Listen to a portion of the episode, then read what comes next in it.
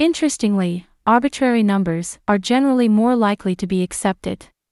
For example, research suggests that numbers ending in zero tend to feel like placeholders that can be bargained down. In contrast, a less rounded number, like $47,845, feels more likely due to a thoughtful calculation. StoryShots is proud to bring you this free audiobook summary. Do you want to get access to more free audiobook summaries like this? Subscribe and click the bell button now to get notified each time we upload a new summary. You can also download our free app and enjoy thousands of other summaries of best selling nonfiction books that are available in text, audio, and animated formats. StoryShots has been featured by Apple, Google, and The Guardian as one of the world's best reading and learning apps. Go to getstoryshots.com and download the app today. Happy learning. Life gets busy. Has never split the difference in gathering dust on your bookshelf. Instead, pick up the key ideas now. We're scratching the surface here. If you don't already have the book, get the audiobook for free using the link in the description or the app to learn the juicy details. Story shot summary and analysis of Never Split the Difference Negotiating as if your life depended on it by Chris Voss. Chris Voss's perspective. Chris Voss is an American businessman, author, and academic. He started his career as a policeman in the rough streets of Kansas City. After this, he joined the FBI, where he became their leading kidnapping negotiator. This role brought him face to face with bank robbers, gang leaders, and terrorists. He is now the CEO of the Black Swan Group Ltd., which offers negotiation training for businesses and individuals. Chris is also an adjunct professor at Georgetown University and a lecturer at the Marshall School of Business at the University of South Carolina. Introduction Never Split the Difference calls on Chris Voss's FBI career as their top hostage negotiator. Specifically, it equips readers with the negotiating skills needed to secure business deals. Chris suggests that logic and reason are not generally effective in producing productive negotiations. Instead, tactical empathy is the key to success, especially in complicated negotiations. This book aims to help people control negotiations with humans, rather than assume the other party is a robot. Story shot number 1 The New Rules. Chris Voss describes negotiation as a process of trying to convince others of your approach to a topic. So, negotiation is a type of communication that requires a specific outcome. Negotiation is built on the assumption that humans want to be accepted and understood. Subsequently, being an active listener is an effective way to show acceptance and empathy toward the other party in the negotiation. One negotiation technique is to become an intelligent negotiator who focuses on logic and math. In reality, humans are not always convinced by rationality, and we generally do not accept comments based on logic alone. So Chris rejects this approach. Negotiation has been a topic of study since the 1970s. Still, it was only recently that psychologists like Kahneman and Tversky identified that we all have a habit of adopting cognitive biases. These cognitive biases lead to irrationality. These cognitive biases are relatively common. As a result, if we can better understand human negotiation psychology, we can become more successful negotiators. Story shot number 2 Building an efficient negotiation environment. Negotiation as information gathering. When negotiating, it is essential to establish a rapport quickly. A rapport relies on effective empathy so that you can gain trust. That said, it also relies on having as much information about your counterpart and the situation as possible. Chris Voss provides an example from his own life of why obtaining as much information as possible is essential. Chris was involved in the negotiation process after a robbery in a Manhattan bank in 1993. Three innocent hostages were taken.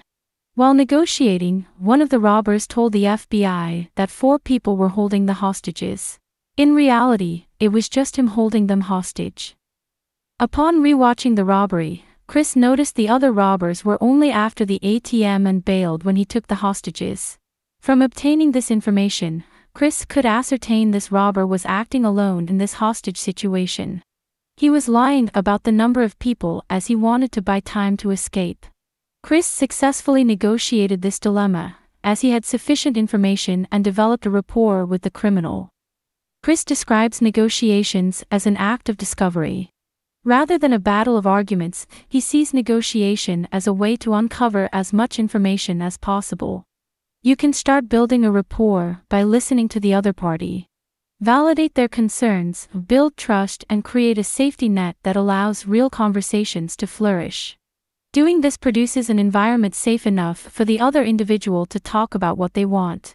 A rapport and trust depend on a slow negotiation process. If you seem in a hurry, the other party will feel like they are not being heard. The other party will also believe you are only negotiating for your benefit. The three voices for negotiation. According to Chris Voss, there are three types of voices available to negotiators. 1. The late night FM DJ voice. Basically, you want to keep your voice calm and slow.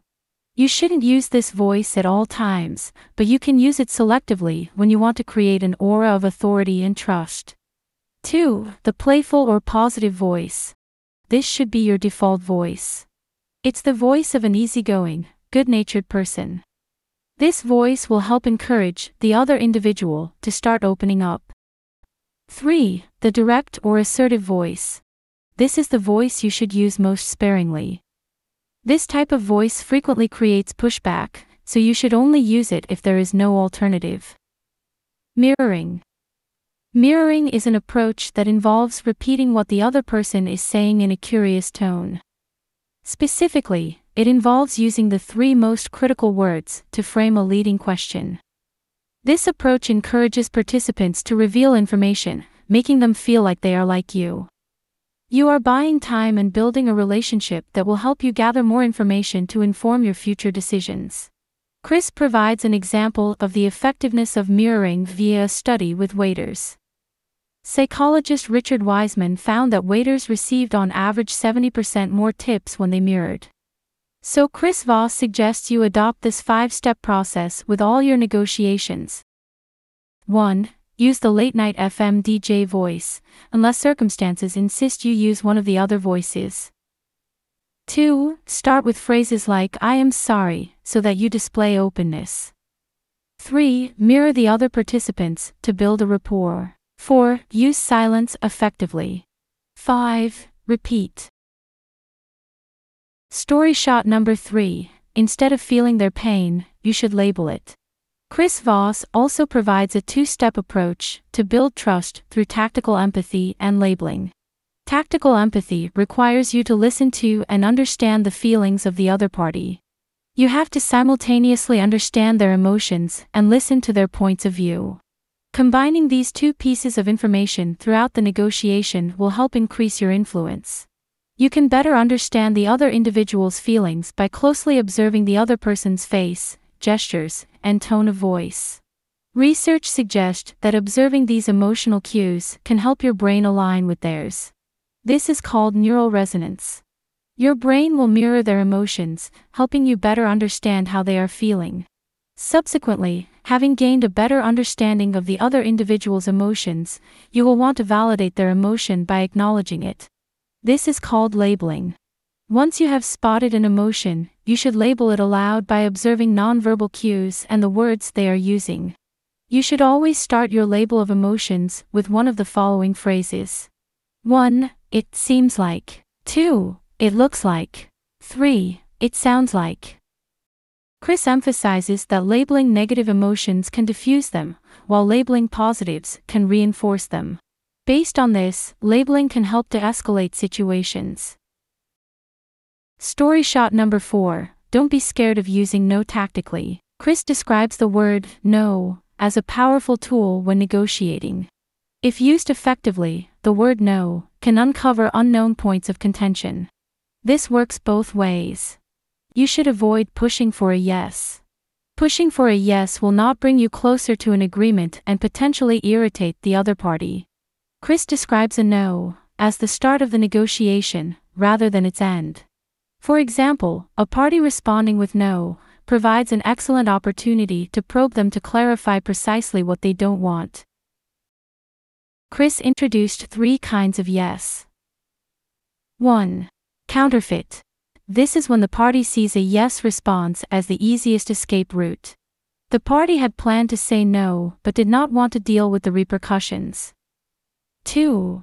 Confirmation. This is generally straightforward. The other party provides a reflexive response to a straightforward question. 3. Commitment. This is the most impactful type of yes. This type of yes will lead to a definite outcome, like signing a contract. You must learn which of these yeses is being used by the other party. Understanding this will help you guide the conversation forward and get to the center of the negotiation. Story shot number 5 That's right, can transform the conversation. This story shot essentially builds on the idea of mirroring. Summarizing and repeating the other party's concerns is the most effective way to get them to agree to a solution. Chris believes that a simple and clear message, like, that's right, can be the most effective way to relay concerns. Chris appreciates it as far more impactful in creating negotiation breakthroughs than yes. It is a more robust affirmation of the other party's concerns. Chris recommends combining this advice with a label and paraphrasing. Story shot number 6 Bend their reality. There are several ways to bend the reality of the other party. For example, starting with a very low or high offer can change the entire negotiation. Similarly, Chris explains that using particular offers or ones that incorporate odd numbers can influence parties to compromise. Here are some approaches that Chris sees as the most effective in bending the other party towards your preferences. Earn a reputation for being a fair negotiator. Being fair does not mean you are a pushover.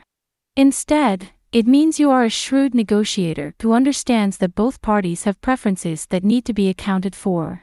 Additionally, you can increase your chances of appearing fair by highlighting that you have something to lose if the deal falls through. Empathy is fundamental to bending the reality of the other party. Acknowledge the other party's fears and anchor their emotions in preparation for a loss. You want to inflame the other party's loss aversion, so they are willing to avoid loss by accepting an offer. Being the first to negotiate a price is not the best approach. If you let the other party anchor monetary negotiations, then there is the possibility that you might get lucky. For example, you might have negotiation experiences where the first offer of the other party is higher than your closing figure. In this instance, if you go first, you would agree on a lower price than you could have acquired. Although Chris recommends letting the other party go first, he also highlights the importance of withstanding the first offer. If they drive a hard bargain, you have to stand firm. Do not let their first offer lead to you being the one who bends their reality. You should always establish a range while explaining the evidence underlying your point. Therefore, Chris recommends establishing a ballpark figure with credible references to support your claims. For example, you should reference how people in similar roles earn between $120,000 and $140,000. This approach increases your chances of success. You are backing your points with evidence and leaving room for the other party to consider an offer around this range. The other party will be less defensive, as it sounds less like you are telling them what to do. You should always try to offer the other party materials that aren't important to you, but could be important to them. Doing so will make your offer appear reasonable, even if you are not giving up much. One way to do this is to pivot to non monetary terms and ask what factors are crucial for them. Interestingly, arbitrary numbers are generally more likely to be accepted. For example, research suggests that numbers ending in zero tend to feel like placeholders that can be bargained down. In contrast, a less rounded number, like $47,845, feels more likely due to a thoughtful calculation. Finally, Chris recommends surprising the other party with a gift. For example, after a rejection, you can sweeten a shrewd offer by giving them a completely unrelated surprise gift. Story shot number 7 Create the illusion of control. Chris recommends using calibrated questions to create an illusion of control. For example, negotiators often suggest that the other party is in control by using questions that start with what or how. A calibrated question helps educate the other party on the problem, rather than causing conflict by telling them what the problem is. Chris provides a list of calibrated questions he uses in almost every negotiation. The questions are What about this is important to you? How can I help make this better for us? How would you like me to proceed? What is it that brought us into this situation? How can we solve this problem? What are we trying to accomplish here? How am I supposed to do that? These questions will make the other party feel like they are in charge. That said, in reality, you are the one in charge. Story shot number 8 Guarantee execution. You can guarantee execution in negotiations through observing body language and tone of voice. You have to use this nonverbal information to adapt to every element of the negotiation. Your aim in the negotiation is to get both consent and execution. Chris provides various tips for using subtle verbal and nonverbal communication to understand and modify the mental states of the other party. 1. Albert Mehrabian created the 7 38 55% rule. This rule states that only 7% of a message is based on the words used. 38% of the message comes from tone of voice, and 55% from body language. Pay close attention to the tone and body language of the other party. Identify if these match the literal meaning of the words they are trying to convey.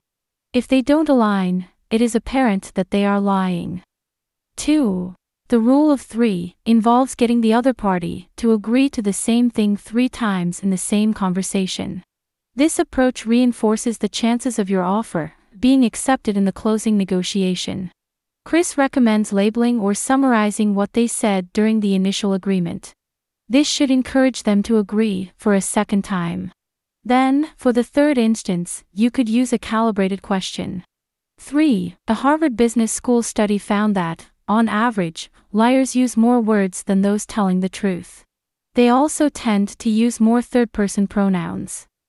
4. People often get tired of hearing their names. Switch tracks and use your name instead.